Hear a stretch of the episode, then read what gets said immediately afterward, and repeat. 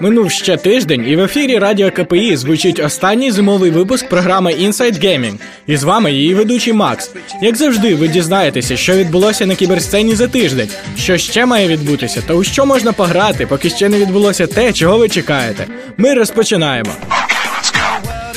Якщо хтось з вас закинув комп'ютерні ігри, бо родичі чи знайомі сказали, що ви задрот, то вони сильно помилилися.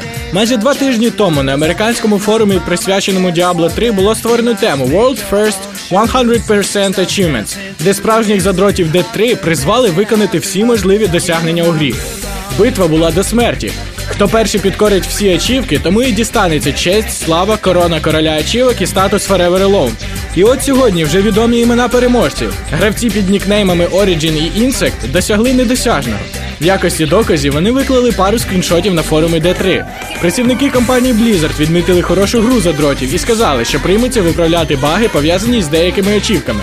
Більше того, з'явилася офіційна інформація щодо виходу D3 на консолі.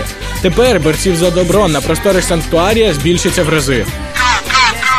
Intel Extreme Masters Season 7 пройде з 5 по 9 березня в німецькому місті Ганновер.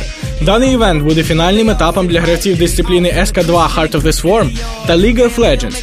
В турнірі приймуть участь 12 команд по LoL і 24 гравці SK2 HOTS. До фінальної частини лежав тернистий шлях, але нагорода за перемогу варта потрачених зусиль. Учасники будуть боротися за 100 тисяч доларів за СК2 і за 150 тисяч доларів за ЛОЛ. На турнірі буде присутній один гравець з України Empire Cars.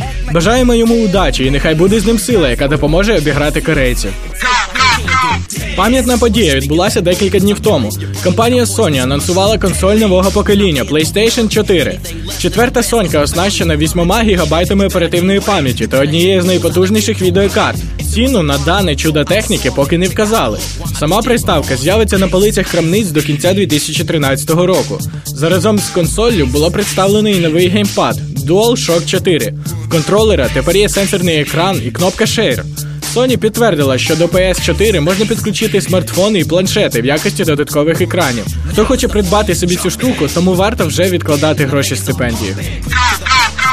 Шанувальники шутера від першої особи Battlefield можуть упевнено йти на купівлю PlayStation 4, адже четверта частина Battlefield створюється в першу чергу для консолей нового покоління. Нещодавно ранню версію гри показували менеджерам GameStop.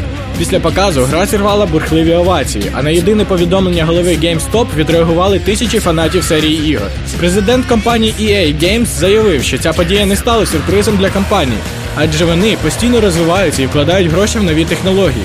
Саме тому партнери EA згодні з тим, що Next Gen ігри від EA виглядають просто приголомшливо. Гра, що може розплавити процесор вашого ПК, вийшла. Crysis 3 поступив на прилавки магазинів, а представники гри вже поспішили запевнити, що активно підтримуватимуть гру додатковим контентом. Що саме вони мають на увазі під додатковим контентом в інтерв'ю пресі не було сказано. Про те, що до DLC будуть входити мапи та гвинтівки для мультиплеєра, відомо, мабуть, усім. Інше діло сюжетна частина гри. Для тих, хто ще обдумує над придбанням цієї гри, можна озвучити оцінки від відомих ігрових порталів. В середньому гра набрала 87 балів із 100. Також в мережі можна переглянути відеоролик, де видно, що навіть при найгірших налаштуваннях графіки гра виглядає доволі яскраво.